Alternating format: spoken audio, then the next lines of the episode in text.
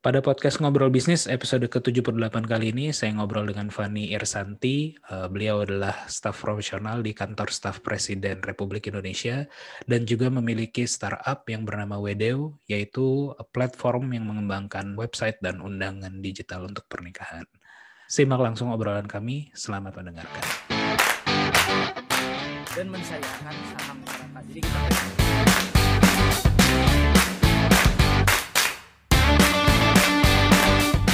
beda sama Jakarta kalau orang Bandung tuh uh, listrik investasiin buat sekolah anak. Golf itu something new. Gitu Maksudnya kupu-kupu gitu. Uh, ayahku tuh satpam gitu kan di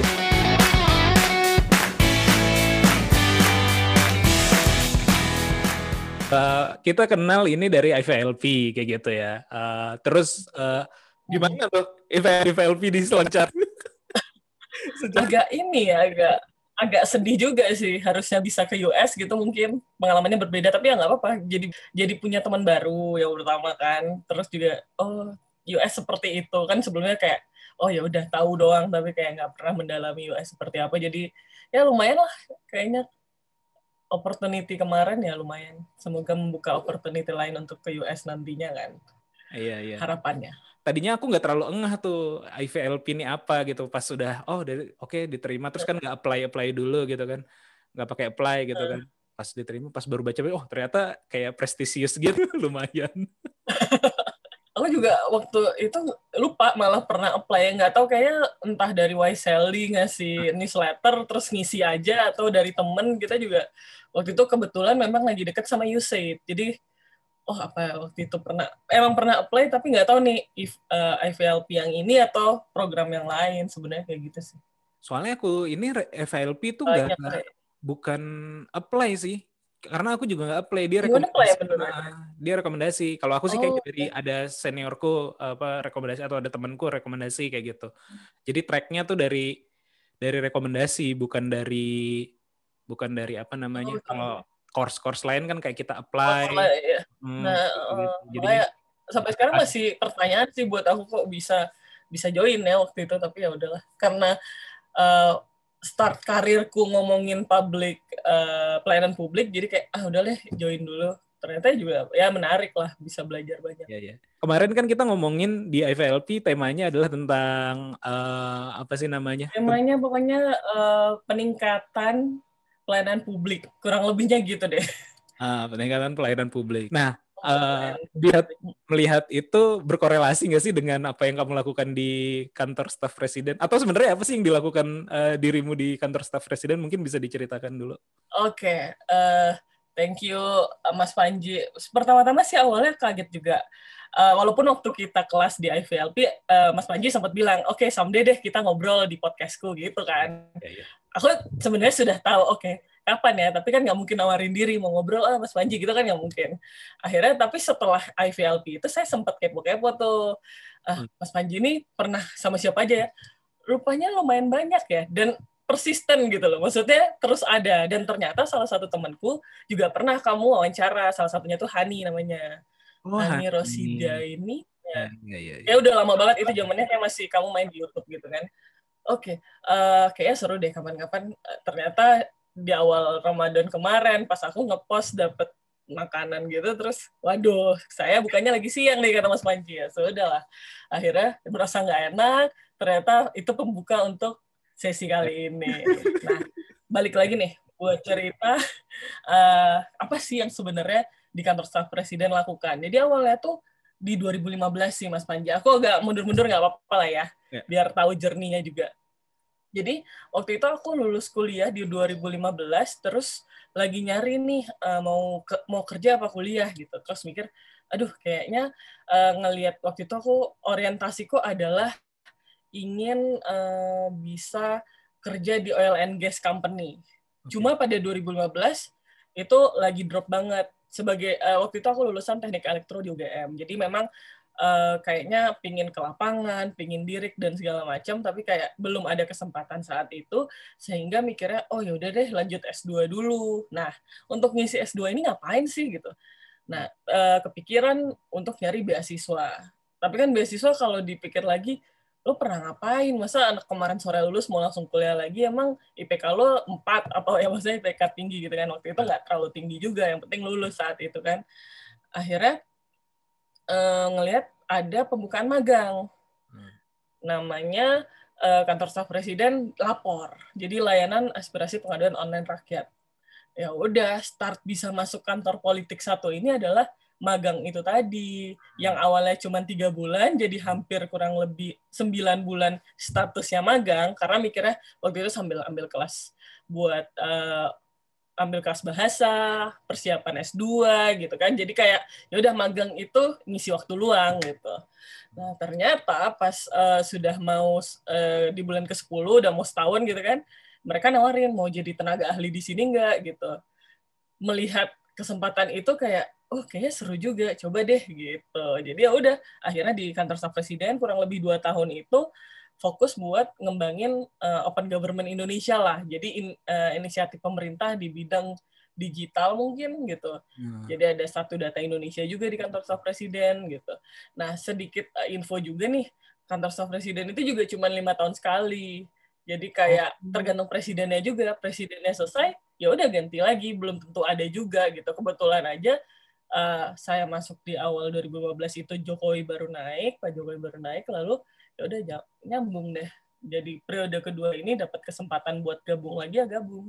Tapi ya memang tidak terikat apa pun, as profesional aja kayak hmm. konsultan tapi pribadi kali ya. Mungkin lebih hmm. hmm kayak hmm. gitu sih, Mas Panji. Oke oke. Oh iya sih, uh, aku ingat iya ngobrol sama Hani tuh kayaknya udah uh, dua tahun yang lalu mungkin ya, 2019 mungkin ya. Dan dia juga sempat cerita kalau aku nggak salah ingat dia cerita tentang kantor presiden ya dia dia sempat sempat di sana terkait dengan data kayak gitu-gitu. Aku pikir tadi kamu nge-refer ya, saya nge-reverse ke ini hmm. uh, karena aku lihat mutual friend-nya kalau di Instagram itu dengan Firman. Aku pikir kamu uh, tadi uh, pas cerita oh, kira okay. akan mention Firman. Firman tuh di ada temanku namanya Firman. Dia di ya? Setnek, betul. Dia di Setnek. Aku pikir, oh. Ketemu Mas Firman tuh lucu juga. Ketemunya nah, di Clubhouse. Beberapa minggu lalu tuh aku join Clubhouse, kalau nggak salah dirimu yang invite ya, kalau nggak salah. Oh iya, iya, iya, kayaknya. Jadi gue join Clubhouse, terus mereka buka uh, tentang politik, ngomongin pemerintahan gitu. Terus gue ah. join, gue baru tahu Mas Firman baru pulang dari oh, Australia gitu. Jadi kayak baru kenal di situ. Oh. Jadi emang baru baru banget kenal sama Mas Firman. Belum pernah ketemu juga. Kalau nggak salah dia baru selesai studi juga sih. Iya, aku satu gitu. ini sama dia apa ya? Uh, satu alma mater lah pas lagi di Australia. Aku ngambil short course. Dia tuh jadi apa ya namanya ya? Jadi semacam kayak pemandunya lah kayak gitu. Uh, pas lagi di sana oh, kayak gitu.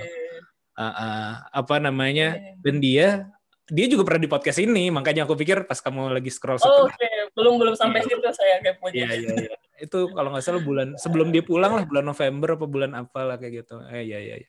Oke, menarik banget ya. Jadi awalnya tuh magang dan memang eh, belum tentu semua presiden ada posisi seperti ini gitu ya. Sebenarnya belum tentu sih. Jadi kalau ini juga baru akhir-akhir eh sorry, baru mulai mungkin dari eh, SBY awal sih memang. Hmm. Kalau nggak salah namanya apa ya? Sebelum UKP 4 lah.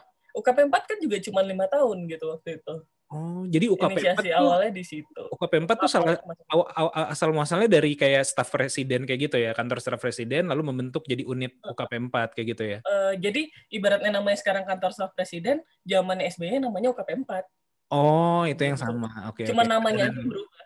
Hmm, oke oke oke. Kalau ada PNS-nya itu ya dari Setnek sih. Jadi perbantuan dari teman-teman di Setnek, teman-teman Mas Firman nih, itu ngebantuin di kita di kantor staf presiden gitu. Oh, tapi totally yang ada di situ adalah non PN, non PNS berarti. Totally yang ada di situ non PNS. Mostly uh, bisa kita mungkin 80% ada kali ya. Itu pers, uh, profesional gitu. Profesional bisa dari ormas ya, ormas, partai politik gitu-gitu ya. Oke, okay, oke, okay, oke. Okay. Atau ada yang anak magang kayak gue gini gitu. Lu dari yang terus sekarang statusnya apa? Masih magang juga atau apa tuh? Uh, staf ahli tadi apa? Staf ahli ya? Uh, ya, jadi kita itu tenaga profesional. Tenaga profesional. Nah, jadi ketika udah masuk uh, kerja di sana ya tenaga profesional diberikan semacam fasilitas disetarakan dengan PNS. Jadi kalau misalkan masih muda-muda gini tenaga terampil atau tenaga ahli muda itu eselon 3, di atasnya lagi tenaga media setara eselon 2, tenaga ahli utama setara eselon 1. Jadi memang uh, ya lumayan langsung naik gitu, tapi ya memang cuman itu aja, tidak mencari karir ya kalau untuk di kantor seperti ini. Hmm, iya, ini makanya cocok banget karena karena di podcast aku sebelumnya tuh minggu lalu aku ngobrol dengan ada temanku dia di Jabar Digital Service levelnya sih di provinsi kayak gitu dan oh, dia tuh dia ahli juga kalau nggak salah ya kontrak lah tapi nggak tahu kalau statusnya tenaga ahli atau apa kayak gitu tapi hmm. dia bilang itu juga tidak non PNS dan tidak ada jenjang karir yang uh, apa ya seperti PNS uh, eh, inilah. Karena kan kontrak by kontrak uh, setahun uh, dua tahun yang kayak gitu-gitu. Terus salah satu argumennya uh, adalah kadang-kadang uh, orang tidak cocok untuk yang mencari karir di situ. Karena kan uh, satu pasti itu uh, political will. Berarti kan kekuatannya ada di uh, siapa pemimpin daerahnya pada saat itu. Bisa jadi tahun berikutnya tidak ada. Uh, tapi uh, tahun ini ada. Tapi pun kalau ada tidak ada jenjang karirnya karena non PNS kayak gitu terus aku argumen argumen aku oh justru malah kebanyakan menurut aku anak muda banyak yang nyari kayak gitu gitu kalau aku sudut pandangku kayak gitu karena banyak orang kayak terutama yang di yang di bawah aku ya mungkin masuk yang di bawah uh, di bawah aku dan masuk ke milenial kayak gitu ya. Jadinya tipikalnya nyari yang uh, ya udah nyari pengalaman aja dulu, nggak terlalu peduli sama karir, nggak terlalu peduli sama kestabilan lah kayak gitu. Kalau kebanyakan kalau old school kan lebih nyari pekerjaan yang stabil, uh, stabil mapan gitu ya. Yang kayak gitu-gitu. Apakah teman-teman di uh, kantor staf presiden juga banyak yang uh, ya kurang lebih uh, 20-an kayak gitu-gitu juga? Iya, jadi emang banyak anak muda banget. Eh, waktu itu malah mungkin kita se sekitar 34 orang itu pernah nulis buku yang ceritanya itu kita anak-anak di bawah umur 35 tahun lah gitu. Jadi hmm. memang lumayan banyak anak-anak muda ini. Dan uh, kita cerita struggling kita dealing dengan uh, birokrasi dengan para birokrat gitu. Jadi memang uh, dinamikanya memang seperti itu. Tapi ya kita nggak bisa pungkiri juga kadang yang berani buat nabrak-nabrak ke hal kayak gitu ya pasti orang-orang muda dulu didorong-dorong gitu supaya uh, ibaratnya ya tidak merugikan yang lain sebenarnya kayak gitu. Terus juga selain non PNS tapi kita termasuk ASN ya as, uh, aparatur sipil negara. Oh. Jadi bagaimanapun kalau ada aturan, ya, jadinya kita ikut terikat juga di beberapa hal gitu. Karena memang kita cuman bedanya kita dikontrak aja berjangka waktu lah ibaratnya seperti itu. Gitu oh, sih. jadi ada ASN sekarang sekarang ada ASN yang ibaratnya tetap gitu ya uh, uh -huh. sampai pensiun dan uh, ada apa PNS ada, juga. Oh ya, ada yang PNS, ada yang non PNS, tapi keduanya itu sama-sama aparatur sipil negara. Oh, iya ya, baru tahu aku. Berarti istilahnya bukan cuma dirubah ya? Maksudnya aku pikir tadinya PNS diganti jadi ASN, tapi ternyata no no. Oh. ASN itu ada lagi tuh dalamnya macam-macam gitu. Kalau nggak salah ya. Salah satunya yang kita sebagai tenaga ahli ini ya kita ASN. Hmm. Jadi kadang kalau ada aturan Kemenpan RB, oke okay, nggak boleh mudik ya udah kita nggak mudik. ya kan nyebutnya kalau udah ASN ya udah kita udah masuk gitu. Kalau PNS baru yang ya udah PNS itu yang memang ada jerninya itu tadi. Ya, ya, ya. Nah, kalau dari kuliah sendiri kan sebenarnya ngambil tadi elektro gitu ya. Nah, pas masuk di sini di kantor staf presiden, uh, apakah keilmuan elektronya terpakai gitu atau uh, atau ada korelasinya yang saya nggak nggak kebayang gitu? Sejujurnya tidak ada ya. Jadi sampai tahun 2017 itu sudah hopeless sih kayak, waduh kerjaannya nih ngomongin uh, strategi digital aja nih ngomongin gimana sih open government bisa uh, menyeluruh ke pemerintah daerah segala macam gitu Mas hmm. Panji. Tapi uh, ketika saya berpikir oke okay, saya sudah selesai nih dengan uh, ibaratnya teknik saya dulu gitu. Tapi tiba-tiba saya dikasih kesempatan buat join di monitoring evaluasi. Jadi saya di kedeputian satu saat itu.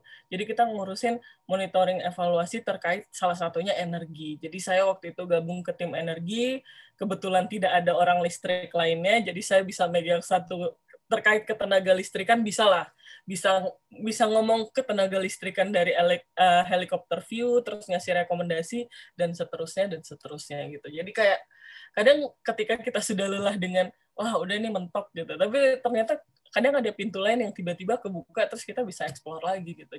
Oh, Jadi kurang lebih gitu sih akhirnya balik lagi ke elektro itu di 2017 ngerjain beberapa hal tentang PLN. Jadi mau nggak mau jadi kayak harus belajar lagi teknisnya gimana bikin kebijakan yang tepat. rekomendasi kebijakan lah ya nggak nggak sampai ke bikin kebijakan sih kalau di kantor staf presiden kita hmm. lebih ke rekomendasi biasanya bisa untuk presiden atau mungkin uh, kita bottlenecking ke kementerian lembaga terkait.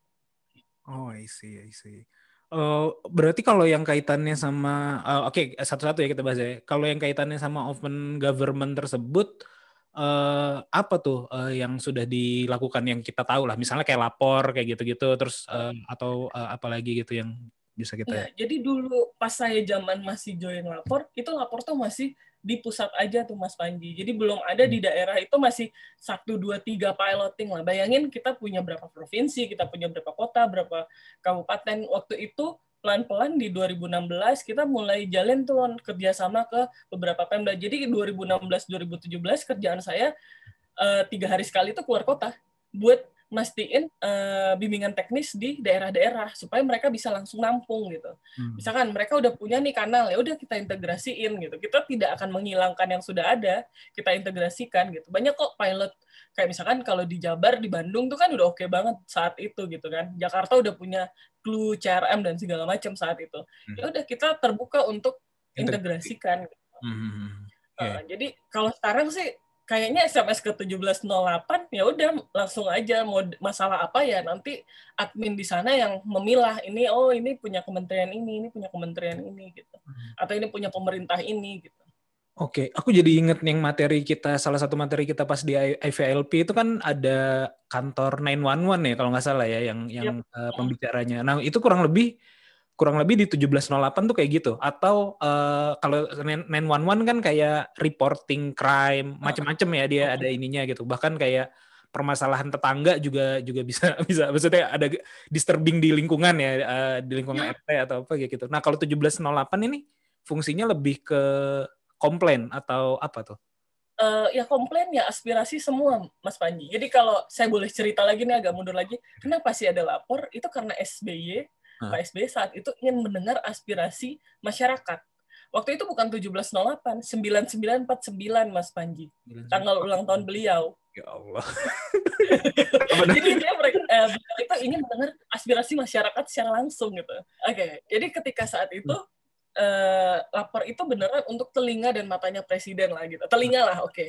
Hmm. Jadi di situ kita bisa ngeliat nih di satu daerah itu ada berapa sih laporan tentang ini tentang ini. Jadi itu diklasifikasi juga kategori dan kategori itu bisa kita customize sedemikian rupa saat itu. Hmm. Nah, di karena saya masuk saat uh, Presiden Jokowi, tentu kita uh, waktu itu ke Nawacita ya. Jadi yeah. kita ikut uh, sesuai lah kategorisasi seperti itu. Jadi ketika presiden misalkan mau ke suatu daerah, biasanya kita kita bantuin nih untuk submit data di situ seperti apa sih masalah di situ yang lagi banyak orang permasalahin apa sih gitu. Itu bisa saat itu banyak lah hal-hal uh, permasalahan yang mungkin waktu itu subsidi BBM ada masalah saat itu ada masalah apa itu kita bisa capture oh ada dari daerah sekian nih ada berapa banyak sih laporan yang masuk itu jadi ibaratnya apa sih evidence policy ya kayak gitu, mm -hmm. sih jadi bisa bisa jadi bukti iya sih itu itu menarik banget uh, sedikit nambah nah.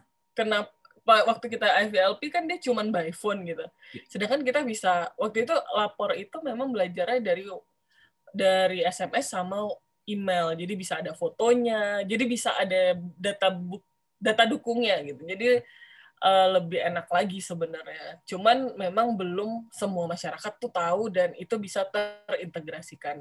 Gitu sih tadi. aku jadi ingat pas-pas lagi FLP itu kan juga aku bilang mungkin budayanya akan berbeda penerapannya. Uh, karena kalau di Indonesia kan kita tipikal orangnya tuh uh, apa ya text based banget. Terus juga aku lihat kalau lapor kan salah satu fitur yang aku pernah coba pakai itu adalah anonimnya itu sih. Jadinya jadinya kan kita tipikal orang yang agak khawatir juga ya kalau lapor-lapor kalau di sini gitu. Jadinya yeah. jadinya uh, uh, relatif relatif apa ya uh, terutama kalau yang dilaporkan bukan yang sifatnya yang sifatnya agak sensitif lah kayak gitu gitu kan jadinya hmm. lebih better jadi kayaknya itu udah cukup menjawab yeah. menjawab ini sih apa ya uh, disesuaikan lah dengan budaya lokal tapi itu uh, kalau 911 mungkin lebih ke crime ya kalau di kita kan juga ada kalau polisi yeah, kan yeah. tetap ada hotline-nya juga kan ya tetap tetap tetap ada nah, aku dulu tahun waktu zaman UKP 4 ya waktu zaman UKP 4 itu Aku tuh lagi ada project di Pemprov Jabar itu bikin semacam aplikasi monitoring lah. Uh, banyak lah waktu itu bikin monitoring, termasuk juga yang whistleblower ada juga waktu dulu tuh. Uh, tapi kalau whistleblower tuh levelnya kota Bandung. Tapi kalau monitoring tuh level level apa namanya? Uh, level uh, provinsi. Nah, waktu itu kita sempat uh, diintegrasikan dengan UKP 4 karena UKP 4 kan ada janji-janji presiden tuh biar kegiatan yang di daerah uh, include lah, betul, bisa sampai ke pusat inline lah atau bisa sejalan lah. Nah, mungkin nanti ada bantuan dan segala macam. Menurutku itu sebenarnya uh, bagus banget ya. Cuman mungkin kalau yang tipikal-tipikal kayak tim terlalu terpusat gini, menurutku agak agak apa ya? idenya tuh bagus-bagus gitu. Tapi kadang-kadang uh, jadi uh, kendalanya adalah Indonesia tuh betul Indonesia tuh bagus banget gitu. Terus juga kadang-kadang gini sih, kadang menurutku ya, jadi lebih hmm. mudah tuh bikin sesuatu yang baru gitu ya. Hmm. Bikin sesuatu yang baru daripada mencoba men mensinergikan yang ada gitu. itu itu pernah pernah kupikirin sih kayak. Gila ya capek juga nih harus kayak gini gitu. Capek juga harus integrasiin sekali integrasi juga nggak cuma sehari dua hari bisa sampai berminggu-minggu gitu. Belum lagi knowledge sharingnya apalagi harus ke Papua segala macem gitu saat itu. Tapi kembali lagi kadang tuh ada yang mungkin di merekanya tahu gitu di 1708 tapi kita nggak bisa ngasih ke sana. Jadi kadang mikirnya udah deh yang penting kita buka pintu dulu ke sana. Nah di sana sudah ada apa ya udah nggak apa-apa gitu tetap hmm. aja gitu. Cuman kadang di daerahnya kadang mikirnya aduh ini nambah kerjaan deh. Jadi dinamika sendiri gitu polemik sendiri di situ. Nah, itulah dinamika saat itu. Iya yang yang apa ya uh, kadang itu kreatifnya banyak interaksinya sama orang provinsi sama orang kota biasanya tuh ah ini uh, nambah kerjaan harus tambahan laporan ke mana kayak gitu-gitu kan jadi. Nah kamu posisinya uh, di kantor staf presiden itu apakah diberikan ini juga ya apa ya? Oke okay lah secara knowledge secara ini bagus gitu uh, dan timnya juga bagus jadinya bisa bisa bisa bisa mengembangkan sesuatu. Tapi apakah diberi dalam tanda kutip otoritas juga tuh untuk untuk apa ya? Untuk ngepus gitu untuk ngepus misalnya yeah. daerah atau kementerian kalau kita lebih sebatas ke ini sih ya peneguran kali ya. Dan kita kembalikan lagi biasanya ke, jadi lapor itu nggak di bawah kantor staf presiden aja. Hmm. Kita kerjasama sama ombudsman, kita kerjasama sama Kemenpan RB. Dan sekarang semuanya fokus di Kemenpan RB sebagai pelayan publik karena tusinya di situ. Jadi biasanya nanti yang memberikan punishment itu dari Kemenpan RB jatuhnya.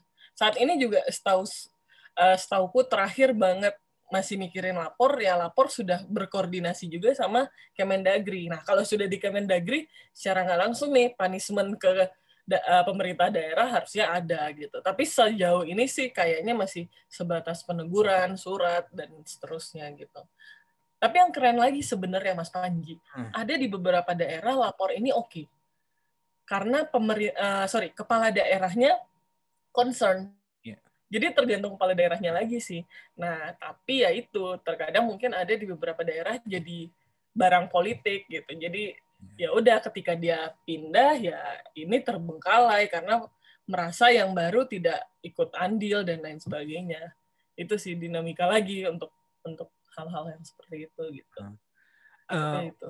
Ya, Kita walaupun, mencoba kalau dari pusat tuh berkoordinasi ya walaupun tadi di awal kamu bilang kan uh, profesional uh, tenaga ahli gitu, tapi dalam posisi seperti itu pasti kan banyak uh, ya tadi ya mungkin sedikit kamu mention juga gitu uh, banyak apa ya uh, uh, banyak keputusan uh, yang terganggu ataupun dimudahkan dengan adanya politik gitu kan. Jadi kayak misalnya tadi mungkin lapor nggak mau pakai karena mungkin berbeda pandangan dengan uh, secara politik gitu ya Uh, itu itu kamu rasakan juga kayak gitu?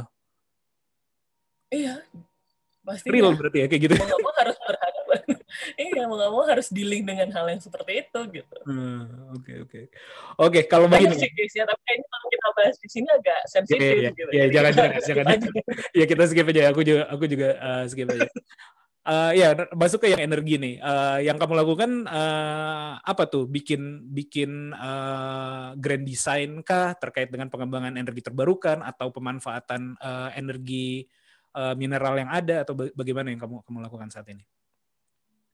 kalau yang uh, ini based on aku kerjain ya, Mas Panji waktu itu kebetulan PLN itu sedang uh, ada masalah batu bara. Jadi lebih ke ada problem apa sih gitu. Biasanya juga lintas stakeholder nih. Kalau udah ngomongin batu bara, bisa jadi batu bara itu masalahnya ke mana lagi nih gitu kan.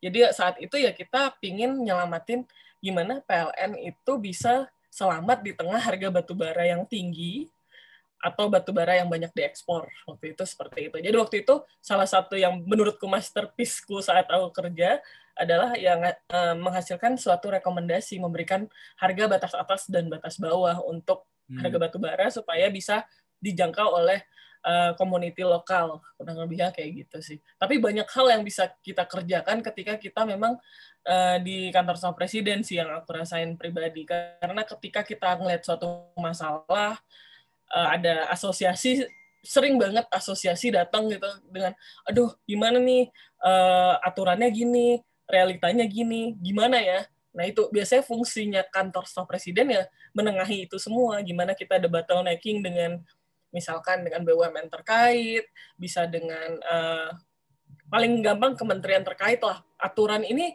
gimana sih supaya nggak kayak gitu gitu? Karena banyak aturan yang kadang lintas sektoral nih mas.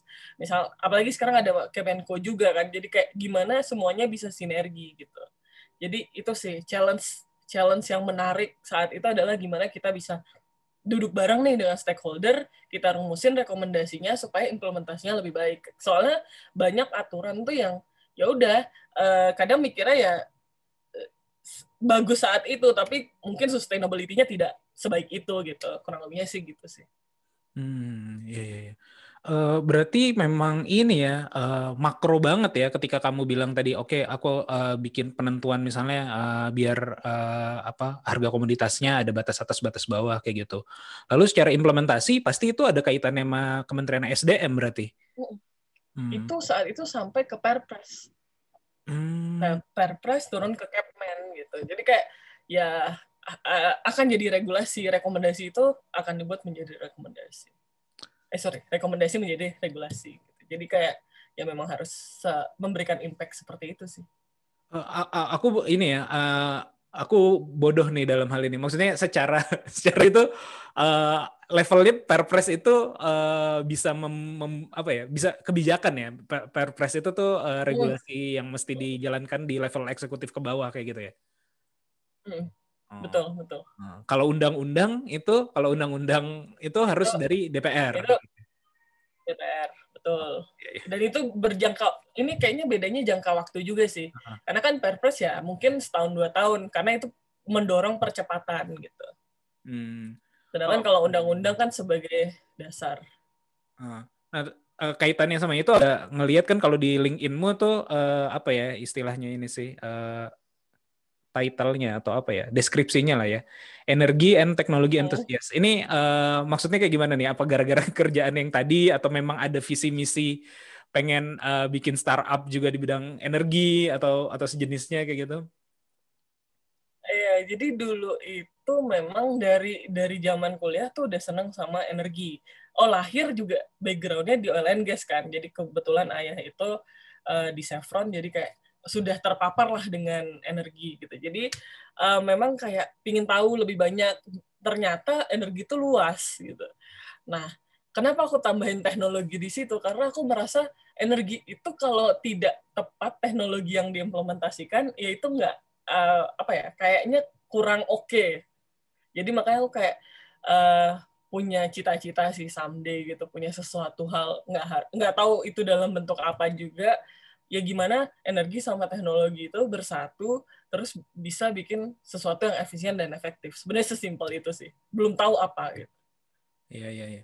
Cuman ya, sebenarnya kepikirannya sesimpel mobil listrik gitu. Iya iya. Tapi tapi sebenarnya kalaupun mau dikaitkan dengan pekerjaan yang sekarang, maksudnya memanfaatkan gitu ya, memanfaatkan misalnya sekarang uh, di eh tapi sekarang kamu masih di ke, kedeputian yang berkaitan dengan energi atau udah pindah lagi? Secara secara tertulis di kedeputian tersebut, tapi secara tusi berbeda. Tapi ya itu ya, itu dinamika lagi di kantor politik gitu. Ketika uh, di periode dua ini jadi cerita deh.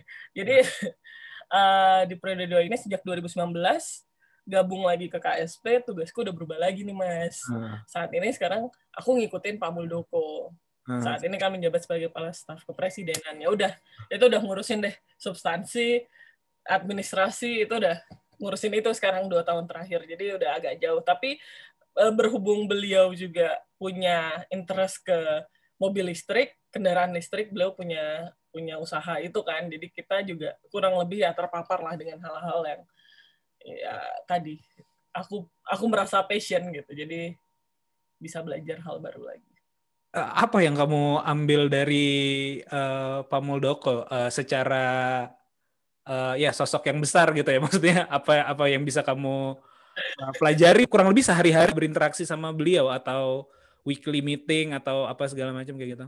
Iya uh, dulu sebenarnya nggak pernah kebayang ya akan ada di posisi ini. Jadi pas uh, terus ada pandemi juga ya blessing in disguise sih segalanya kadang aku pikir. Jadi ketika ada pandemi rapat terbatas itu kan online yeah. di mana akhirnya aku bisa ikut dalam ruang rapat terbatas walaupun secara online ya dan ikut uh, terlibat langsung kepada bahan-bahan yang dibawa Pak Muldoko jadi uh, beliau itu tuh sosok yang uh, cerdik ya cerdik tuh apa ya kadang pemikirannya out of the box. Jadi kadang kalau lagi meeting, tiba-tiba dia punya sesuatu hal yang gue tahu nih di dalam meeting ini nggak ada yang kepikiran ke sini dan dia kepikiran gitu. Jadi ya banyak hal yang akhirnya aku oh ternyata dia mikirnya bisa bisa sesimpel itu dan karena dia punya power hmm. jadi ya dia bisa menyampaikan lalu bisa didengarkan gitu itu itu sih yang banyak hal yang akhirnya bisa bisa aku pegang juga kalau yang penting sih kamu tahu knowledge-nya. Ketika kamu tahu knowledge-nya, kamu bisa solving banyak hal. Itu yang Pak Muldoko terus ajarkan sih. Sebenarnya dia nggak ngajarin, tapi dia dari dia bertindak kayak aku kayak, oh iya iya, oh iya iya, gitu. Jadi kayak ini orang tuh kadang diam aja, perhatiin 5 menit, 10 menit, terus tiba-tiba dia nyoret-nyoret, terus dia suruh uh, suruh aku buat visualisasi, udah. Terus pas aku baca visualisasinya, aku kayak, kok dia bisa kepikiran ya dan itu terletak di banyak hal ya hmm. bisa kita lagi ngomongin pangan kita lagi ngomongin ke pertahanan itu dia bisa gitu hmm. itu sih yang itu yang menyenangkan sih kalau dari kerjaan sekarang tapi ya kita nggak aku pribadi udah nggak bisa belajar hal yang misalkan fokus di energi udah nggak bisa ya mau nggak mau harus tahu nih kemarin bansos kayak gimana hmm. dan banyak hal yang pemerintah sedang lakukan gitu kan uh, apa tuh contohnya? Tadi misalnya ketika lagi ngomongin masalah pangan atau ngomongin apa, ide-ide kayak gimana tuh yang yang uh, yang beliau uh, pikirkan gitu dan kamu tadi minta visualisasikan ke kamu kayak gitu. Hmm. Jadi uh, sebenarnya banyak yang paling aku ingat mungkin salah satu waktu itu rekomendasi sih terkait food estate. Jadi memang beliau itu melihat kan banyak nih lagi dibangun uh, lahan terbuka untuk pertanian gitu Nah, beliau itu punya punya keinginan uh, jangan lagi lah petani itu turun maksudnya nggak akan cukup dengan lahan yang Indonesia seluas sekarang, terus food estate mau dibangun segede apa, hanya bertahan dengan si petani doang. Gimana ini supaya sustainability-nya terjaga, gimana semuanya bisa terjadi. Jadi beliau tuh nulisin aja beberapa rekomendasi itu. Hmm lalu ya udah kita sampaikan gitu hmm. kita buat visualisasinya kita sampaikan supaya bisa mudah dimengerti sama peserta rapat yang lain kayak hmm. gitu sih iya sih uh, kan aku uh, apa ya aku lihat tuh kalau orang-orang yang eh nggak tahu nih yang, yang aku nanya pendapatmu nanti ya kalau pendapatku orang-orang yang uh, sebelumnya pernah di militer dan uh, terutama yang strategis ya kayak Pak SBY kayak gitu ya uh, Pak Muldoko juga yang bukan orang di depan gitu ya. Maksudnya bukan bukan ya orang lapangan juga sih bisa tapi strategis gitu. Misalnya uh, kalau kita lihat kan misalnya kalau ngelihat foto-fotonya Pak SBY itu atau Pak Muldoko gitu di internet itu adalah yang ngeliatin peta kayak gitu-gitu loh. Apa yang mengatur strategi gitu. Itu pasti kan kalau orang militer pandangan aku pasti kan uh, pinter tuh, pasti pinter kayak gitu. Terus juga strategis pinter dan juga physically uh, dia harus ikut, ikut pelatih pun dia nantinya di belakang meja atau yang strategis kayak gitu kan tapi tapi di awal kayak gitu uh, kalau menurut kamu uh, kayak gitu juga kah gitu apa memang benar-benar kayaknya bagus nih memang kalau orang militer terus kalau mau cerita kalau boleh cerita kekurangan apa? Ya mungkin secara umum ya pekerjaan gitu. Oh ya. Oke. Okay. Yang paling lucu sih adalah dan paling sering terjadi ya. Uh. Beliau itu ngomong satu kata, tapi saya harus bisa mastiin itu apa artinya gitu. Jadi sering banget mungkin beliau di kepalanya sudah banyak hal ya. Jadi ketika ngomong cuman kayak baterai mana gitu. Tahu nggak baterai itu apa? Power bank kan kita nggak mikir sampai situ ya itu hal-hal konyol gitu kadang ya ya, ya kesal yang kayak tolong ini dia nunjuk gitu. Terus saya mikir apa yang ditunjuk ya? Apa yang harus saya lakukan? Jadi kadang saya harus mikir satu dua tahap ke depan gitu. Nggak bisa kayak cuman nunggu gitu. Ya gitulah. Hal-hal lucu mungkin yang mungkin itu itu tidak ditanya balik tidak ditanya balik kalau kamu. Tidak berani nanya balik jadi enggak sih. apa maksudnya? Nggak nggak berani nanya balik. Nggak berani. Jadi waktu waktu itu pas bilang baterai baterai tapi nunjuk ke HP gitu. Terus kayak baterai HP nggak mungkin dong. Oh oke okay. coba power bank gitu. Langsung kayak bawain aja udah. Kalau salah ya udah berani dimarahin aja. Jadi ya dan emang keras sih. Hmm. yeah, yeah. apalagi jadi harus lihat-lihat juga nih moodnya lagi bisa ketawa atau enggak. Jadi kadang kalau ngeliat beliau ketawa juga seneng oh oke okay, lagi aman nih gitu. Seringnya sih enggak. Berarti uh, uh, ininya uh, secara tekanan uh, nya kerasnya di situ lah ya gitu ya mungkin ya. Uh, iya ya, dan beliau senang sesuatu hal tuh cepat sih. Harus hmm. cepat ya. Iya ya, aku pernah sekali doang sih interaksi dengan beliau. Itu pun di forum uh, di Setnek kalau nggak salah. Waktu itu ada event apa. Beliau pembicara ngomongin tentang MPP sebenarnya. Uh, apa ya MPP hmm. kepanjangannya lupa lagi. Uh, mall pelayanan publik mall pelayanan publik uh, yang ada di daerah-daerah kayak gitulah. Uh, ada beberapa panelis lah salah satunya satunya beliau gitu.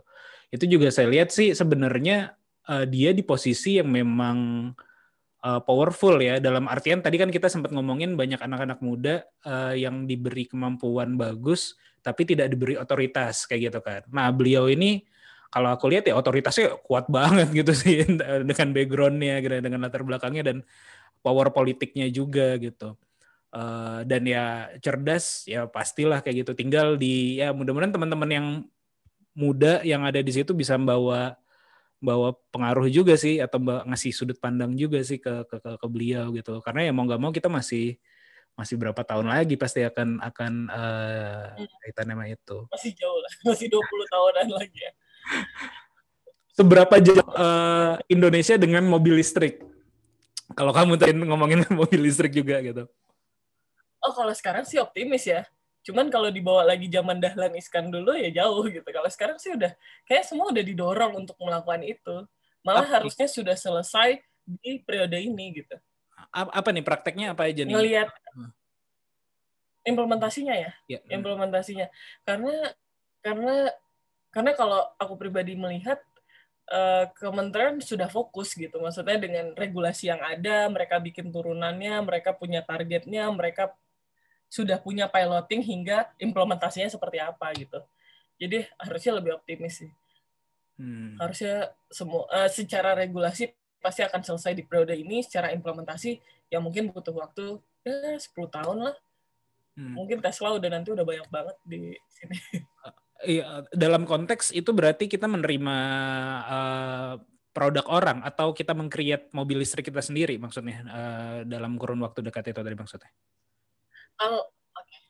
kalau mengcreate mobil listrik sendiri uh, mungkin butuh waktu beberapa tahun lagi ya, mungkin agak panjang. Cuma mungkin ada komoditas di dalam mobil listrik yang bisa kita bangun sendiri, kurang lebihnya hmm. seperti itu sih. Hmm. Tapi mobil listrik common di sini ya kita bisa hitungan hitungan jari lah tahunnya atau bulannya mungkin. Hmm. Oh, tapi berarti artinya peredaran artinya peredaran di dalam ya kayak gitu ya. Hmm. Soalnya beberapa di podcast aku sebelumnya aku juga ngobrol ada salah satu kawan juga dia lagi mencoba build mobil listrik gitu. Kayaknya dia aktif di klub clubhouse juga sih si uh, Kang Oki ya, Oki. Iya. Uh, uh, ya, dia, aku juga ketemu dia di clubhouse. Oke, okay, uh, dia sebenarnya bisnisnya udah udah cukup lama, cuman baru-baru ini lah mungkin concern ke situ gitu. Kalau menurut dia, dia lagi developing teknologinya sih eh, per se teknologi untuk uh, IoT ya uh, ya uh, macam-macam sih memang salah satunya. Tapi menurutku kalau kita uh, supply komponennya itu sangat visible sih. uh, entah kamu tahu apa enggak, mungkin mungkin kamu ada datanya juga ya. Di provinsi Jawa Barat sini nggak jauh ya dari kota Bandung, aku ada kenalan dia tuh salah satu supplier uh, casing yang dipakai di Ferrari, di uh, McLaren kayak gitu. Jadi dia memang fokus hanya build uh, satu uh, komponen elemennya aja. Misalnya ada satu casingnya, bagaimana casingnya tuh uh, tahan pressure uh, tertentu dengan standar-standar yang ada kerjanya hanya seperti itu gitu loh. Jadi memang dan lumayan besar gitu pabrik uh, pabriknya udah ya udah standar internasional lah untuk untuk ngirim kayak gitu. Jadi kayaknya memang uh, itu jadi opsi yang uh, bagus sih. Uh, asal menurutku mungkin kekurangannya jangan terjebak jadi pasar lagi aja sih. Karena kalau ujung-ujung hanya sekedar jadi pasar ya ya ya ada aja yang beli tapi ya begitu-begitu aja gitu loh. Kita nggak ada industri yeah. strategis gitu sih. Kalau kita sendiri sih eh maksudnya saat ini sih Indonesia lagi fokus gimana bisa ngasilin baterai. Oh, baterai. Komponen besarnya kita ngasilin baterai dan itu kan uh, vital ya untuk mobil listrik. Harapannya sih itu yang bisa segera. Karena secara bahan baku dan segalanya sih kita punya. Hmm. Tinggal gimana mem memanage dan memaintainnya aja. Hmm. Ya sih, jangan jadi pasar doang itu penting. Garis bawah kalau kalau ini apa mungkin pandangan-pandangan Pak Muldoko juga ya kalau yang kamu tahu atau yang kamu uh, lingkupnya secara makro di kantor presiden itu. Uh, apa ya ter ter ini masalah industri strategis nasional nggak sih? Kayak misalnya kan dulu kita sempat ada pesawat atau PTDI lah kayak gitu. Atau uh, ya mungkin apakah mobil listrik ini juga jadi industri strategis atau atau atau kayak gitu-gitu atau PLN mungkin PLN kan sekarang hanya hanya milik negara. Apakah memungkinkan misalnya ada ada swastanya kayak gitu? Atau ada memang memang uh, memang berat ya? yang kamu tahu berat, aja. Pertanyaan berat. Oke, okay. uh, eh, tadi mau ngisi. Oh ya, kalau kita lihat sih kalau saya pribadi melihatnya Pak Muldoko itu punya concern di mobil listrik dan karena dia sudah punya perusahaan yang membangun mobil mobil anak bangsa namanya.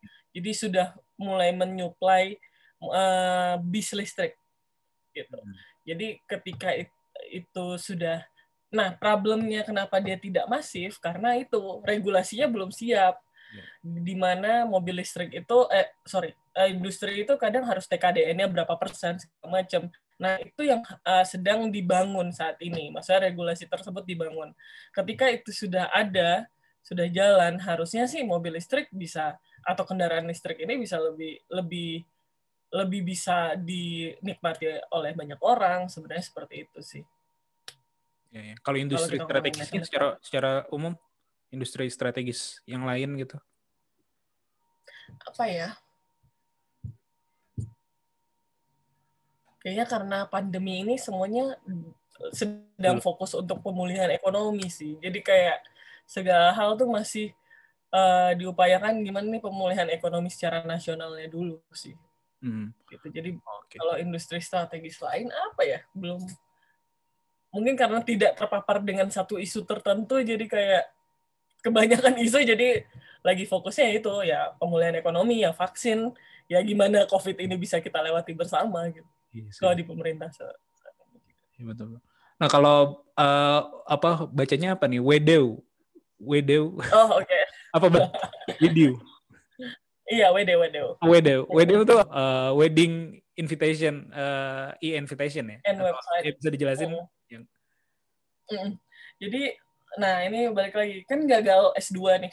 gagal S2 gara-gara eh, masuk ke SD. Enggak gitu sih. Gak jadi mimpi berikutnya atau udah makan aja nih? setelah selesai oh, dari ini. Tetap, tetap. Punya impian tetap. Cuma waktunya belum tahu gitu kan.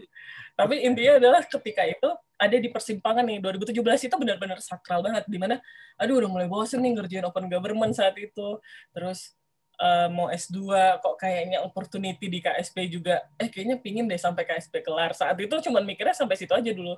Gimana bisa selesai KSP di 2019 S2 gitu. Tapi mikir lagi umur nih makin lama makin tua juga ya. Kayak kita butuh maksudnya kita butuh pasangan untuk bikin mimpi bareng gitu. Akhirnya udahlah di 2017 itu menikah. Hmm.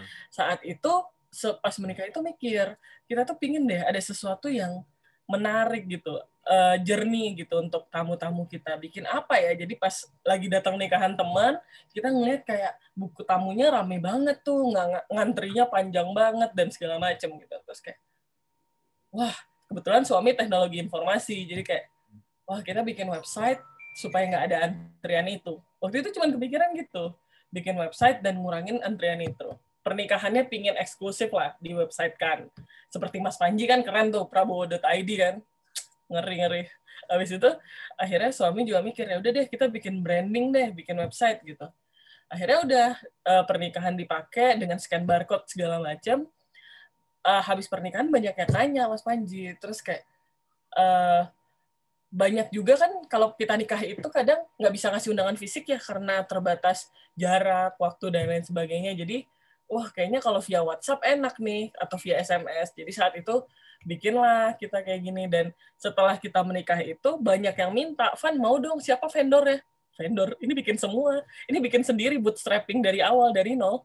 Itu literally bikin sendiri segala macam sampai akhirnya karena permintaan teman-teman banyak ya udah kita kita bikin platform ya kita bikin. Sekarang sih udah kayak Facebook ya tinggal daftar terus ada dashboard sendiri ganti foto sendiri kirim sendiri itu bisa semua gitu itu juga journey-nya sih uh, panjang ya 2017 baru pertama kali dipakai di 2017 akhir buat nikahan temen.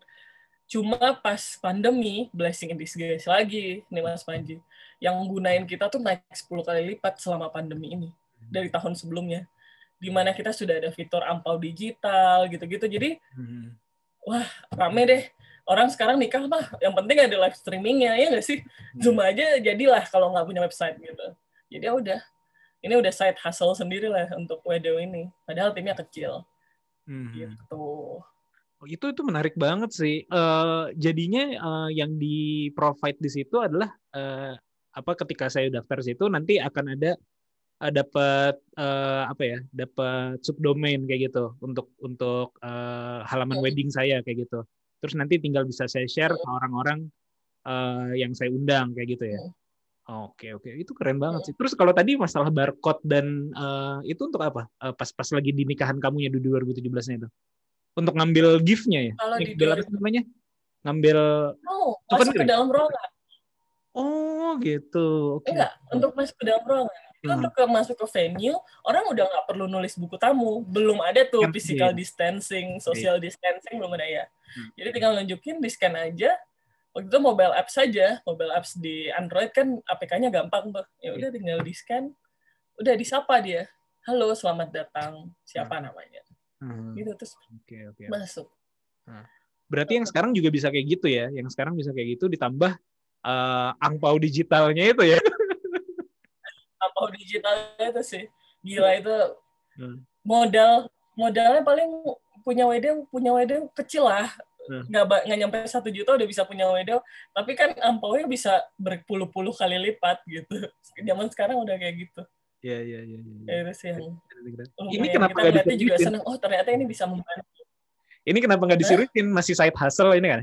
Masih side hustle dirimu dan suami atau udah salah satu udah full time di sini?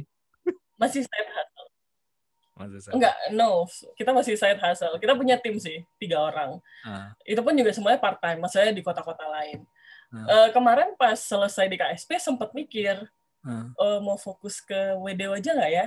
Cuman opportunity-nya datang lagi nih Mas Panji. Waktu itu opportunity saya ada dua kebetulan. Hmm. Gabung ke salah satu BUMN karena hmm. bos saya di direksi di BUMN, bos hmm. saya sebelumnya, atau hmm. gabung ke KSP. Waktu itu akhirnya WDW-nya udah ngalah dulu lah. Dan ujung-ujungnya saya ngambil ya udahlah KSP lagi lah. Karena kan kalau kita masuk BUMN mungkin ada kontrak yang gimana-gimana gitu. Sedangkan kalau KSP kan kayak kembali ke rumah lagi aja gitu. Yeah. Akhirnya saya milih gabung ke KSP. Iya, iya, iya. Gitu sih. Belum ada. Kita juga sempat pingin fundraising dan segala macam sih. Cuman hmm. kayak kayak kita masih bisa kok gitu. Masih bisa ini. Masih bisa jalan. Sambil kita mikirin sendiri tuh bisnis. Ya, mungkin kapan-kapan boleh lah ngobrol sama Mas Panji lagi gimana membangun startup yang iya. lebih kece gitu ya eh, menurutku ada waktu itu temanku juga yang bikin semacam kayak uh, ya bukan cuma e-invitation sih tapi uh, pokoknya sektor bisnisnya adalah di pernikahan lah uh, namanya Weddingku, terus ada beberapa lah yang uh, kayak Bright Story kayak gitu-gitu. Uh, PR besarnya kalau menurut aku adalah adalah di acquisition di acquisition. Acquisition kalau kita ngomongin uh, startup kan kita ngomongin di cost of acquisition sama lifetime value-nya kan. Jadi kalau gua ngeluarin cost besar tapi lifetime value-nya dia tuh cukup panjang di gua untuk menggunakan produk gua atau membayar jasa gua itu ya nggak apa-apa kayak gitu. Uh, harus positif lah lifetime value dengan cost acquisition nih harus lifetime value-nya harus lebih besar kayak gitu Nah, PR temanku waktu itu dia sempat sharing sih, aku belum mendalami lebih-lebih ya. Mungkin nanti bisa kamu pikirkan. PR-nya kalau di dia adalah uh, wedding itu rata-rata cuma sekali oleh orang gitu kan. Umumnya wedding itu dilakukan hanya satu kali gitu. Jadinya ketika dia misalnya dia mau uh, mengcapture pernikahan siapa atau dia mau nyebar lah orang-orang yang mau nikah agar menggunakan platform dia uh, apa ya uh, segala macam kayak gitu. Dia kan butuh biaya tuh untuk uh, acquisitionnya tadi tuh. Tapi lifetime value-nya kan hanya satu kali pakai kayak gitu kan hanya ya rata-rata orang nikah tuh hanya satu kali pakai. Tidak tidak tidak ah, nanti gue nikah pakai lagi deh. Nggak ada nggak ada. Rata-rata tidak tidak seperti itu. Jadi uh, jadi PR besarnya adalah satu uh, ya merendahkan uh, cost acquisitionnya bagaimana biar lebih murah uh, untuk uh, akuisisi marketnya atau yang kedua menurut aku uh, mungkin sekilas aja tapi ini aku nggak nggak dalam-dalam banget. Menurut temanku uh, disebarin eh dilebarin uh, horizontalnya bukan cuma di wedding misalnya tapi yang mungkin sejenis uh, another party kayak gitu ya. Misalnya party uh, apa kan uh, pesta tuh bukan cuma pernikahan. Ya, tapi tapi mungkin ya ya itu mesti dipertimbangkan sih. Uh, karena kalau uh, kalau kita ngomongin funding apa kalau memang menjala sebagai side business ya kalau masih sebagai side bisnis kan asal menghasilkan berapa juga kita mah seneng karena kan bukan bukan pegangan utama kita kayak gitu kan. Tapi kalau misalnya nanti, uh, uh, kalau udah mau jadi serius kan uh, wah bayar gaji gue masih kurang nih kayak gitu misalnya atau, atau bayar operasional lainnya masih kurang. Gue harus uh, reach lagi lebih gede. Nah, ketika itu nanti mungkin akan terbentur ya wedding ini hanya satu kali gitu. Kalau kalau kamu pernah baca ada tuh uh, lifetime mungkin bisa di googling nanti lifetime value Starbucks kayak gitu. Nah itu kan star kita beli Starbucks di yang dihitung oleh Starbucks itu satu seumur hidup kita value kita membeli Star, Starbucks itu kalau nggak salah bisa sampai 300 sampai 400 juta kayak gitu. Yang jadi mereka ngasih promo ke kita ya happy happy aja karena mereka akan mencari uang dari kita tuh bisa segitu gitu. Jadi jadi itu ya itu mungkin ininya ya apa namanya uh, skill aja. Tapi, yeah, tapi yeah. rasa itu itu bisa dikembangin kayak lain-lain sih sebenarnya ya, bukan spesifik hanya di wedding. Uh, mungkin yeah. basicnya bahkan pun hampir sama kayak startup yang aku bikin di Kiwi ya. Intinya kan menghilangkan antrian di awal kayak gitu kan salah satu ininya. Gitu sih mungkin skill. yeah, jadi uh, ya ya benar yang Mas Panji sampaikan bahwasanya kita harus uh, ngelihat wedding potensinya juga bukan cuma di wedding. Hmm. Makanya kita juga sebenarnya walaupun dengan branding wedding, wedding gitu, hmm. tapi sebenarnya yang masuk kita juga ada acara ulang tahun, acara sekarang lagi rame bukber gitu, bukber online lah, atau acara ulang tahun dulu ulang tahun kantor juga lumayan banyak gitu. Jadi akhirnya ya kita kita mencoba mengakomodasi walaupun belum kita bikin benar-benar nih wedding for event misal gitu tapi ada ke arah sana cuman karena memang masih weekend job bareng suami ya masih gini-gini aja sih. Ya, ya apa-apa udah, udah bagus lah ini. Uh, WDW ini apa namanya? Wedding EO-nya Wedding e-invitation and website. Oh, E-nya e-invitation. Oh iya iya iya iya iya. Oh, singkatan. E-invitation. Eh, Dan kita senang karena WDW itu dibalik-balik tetap WDW ya. Iya. Apa ya namanya ya? Uh, apa gitu istilahnya kayak Tenet kan kemarin tuh ada filmnya. Iya. Lupa. Iya iya ya.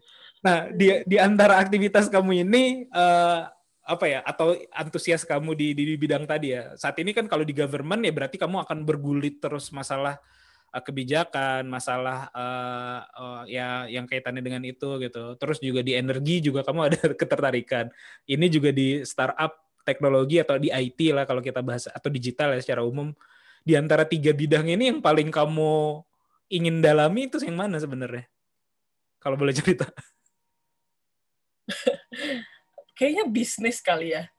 Hmm. karena kan uh, ya aku pribadi ngerasa government ya uh, kayak suatu hal oper, uh, rare opportunity yang kebetulan ku dapat aja gitu. Hmm. Energi juga mungkin walaupun sejak lama sudah nempel tapi kayak me belum melihat ke depannya tuh akan sedekat apa gitu. Tapi kalau misalkan bisnis tuh kayak ya udah uh, karena mikirnya cewek kali ya. Karena cewek mikirnya jadi uh, lebih aman kalau kita bisa main di bisnis aja karena tidak terbatas oleh waktu. Karena walaupun gini, kalau kita ngomongin bisnis bisa 24 per 7 gitu kan. Hmm. Tapi kamu bisa fleksibel, kamu bisa dari mana aja, bisa kapan aja gitu. Tapi kalau kamu ngomongin government, ya kamu harus tahu kan aturannya, pakemnya, birokrasinya gitu-gitu. Kadang untuk ke arah sana energinya tuh banyak banget gitu. Sedangkan kalau untuk di bisnis, ya udahlah kalau kita misalkan salah atau apa kita masih trial and errornya masih masih bisa terukur lah gitu. Tapi kalau government kan ketika kamu bikin satu kebijakan gitu salah, efeknya domino dan jangka panjang gitu. Kalau aku pribadi sendiri sih nggak sanggup. Hmm. Cuman nggak tahu ya, 20 tahun lagi ketemu Fani jadi menteri kan nggak ada yang tahu. Gitu. Amin, amin, diaminin aja. Mungkin ini aku nanya terakhir ya, eh, karena karena kamu tadi udah ada sedikit menyinggung itu ya. Uh, uh, perempuan atau uh, jadi ya jadi perempuan lah ya di di lingkungan uh, pemerintahan terutama spesifiknya di uh, kantor staf presiden itu uh, ter, uh, perempuan minoritas nggak sih di situ? Terus apakah kamu jadi kayak uh, uh, di apa ya secara ini di uh, uh, berbeda gitu uh, dengan yang laki-laki atau atau kayak gimana gitu? Masih ngerasa seperti itu nggak sih memang kalau di di terutama di lingkup pekerjaan kamu sekarang? Oke, kalau di kerjaan sekarang sih enggak sih. Kalau perempuan cukup hmm. uh, equal lah sama uh, fasilitas fasilitas juga sama gitu saking samanya ya nggak ada maternity room gitu kan jadi ya uh, cowok-cewek jumlahnya juga sama itu maternity room harusnya di provide dong bukan bukan bukan bukan equality itu toleransi ibaratnya Iya, ini nyindir aja sebenarnya. Okay. Tapi ini uh, jumlah cowok dan cewek sama dan uh, kesempatan untuk ngomong dari cewek ataupun cowok juga sama. sejauh ini aku melihatnya sama. Gitu. Cuman mungkin untuk uh, posisi-posisi tertentu hmm. pemangku jabatan cewek memang minor gitu. Ya kita nggak tahu ya problemnya apa. Uh, bukan problem sih, mungkin uh, pertama kapasitasnya yang memang belum belum. Hmm. Hmm, ya, ya. Tapi kalau untuk jumlah sama. Gitu. Ya ya ya ya. Oke oke. Oke sih paling itu. Oh kalau mau menjadi staff presiden atau bekerja di kantor staff presiden ada openingnya nggak sih? Kali aja ada teman-teman yang dengerin okay. daftar gitu.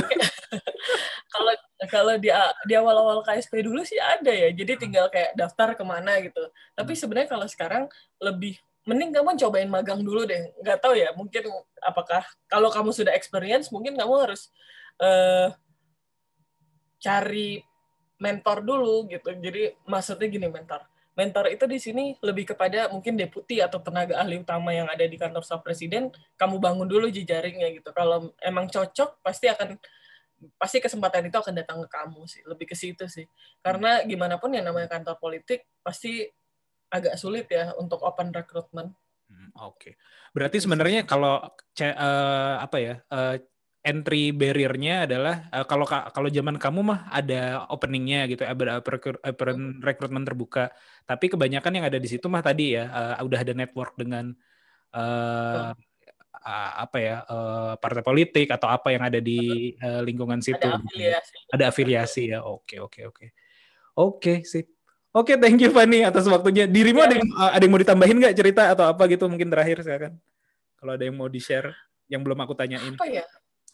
Oh ya ya itu sih. Kadang kita nggak pernah tahu apa yang terjadi. Ini ya apa yang terjadi sama kita sekarang ya udah live it aja. Hidup aja di situ. Karena bisa jadi itu akan membangunmu lima tahun ke depan 10 tahun ke depan gitu. Jangan pernah sesali apa yang sekarang sedang kamu lakukan. Sebenarnya itu sih yang pengen ketekanin. Soalnya aku ngeliat banyak banget anak anak-anak zaman sekarang itu kayak uh, mental health. Ya bukan meremehkan ya tapi maksudnya ketika kamu mengembalikan sama yang di atas harusnya kamu bisa lebih tenang ya udah jalanin aja nanti pintu-pintu lain kebuka kok cuman kamu butuh kesabaran dikit aja mungkin gitu Sip, sip, sip, sip. Mantap sekali. Sekali tausiah di bulan Ramadan. iya kan ngabuburit sambil ini menjelang buka puasa. Oke, okay, thank you Fanny atas waktunya ya. Uh, hatur nuhun pisan nih. Eh, dirimu ya. bukan orang Jawa lah ya, uh, kuliah doang di Jogja ya. Orang Jawa. Orang Jakarta ya aslinya ya. Melayu, Melayu, sorry. Oh, Melayu, ya.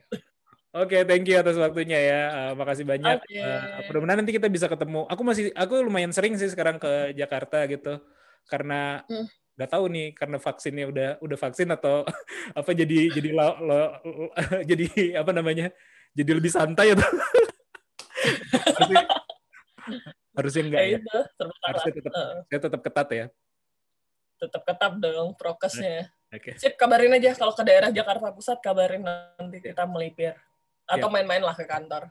Oke, okay, siap siap. Nanti aku coba ini.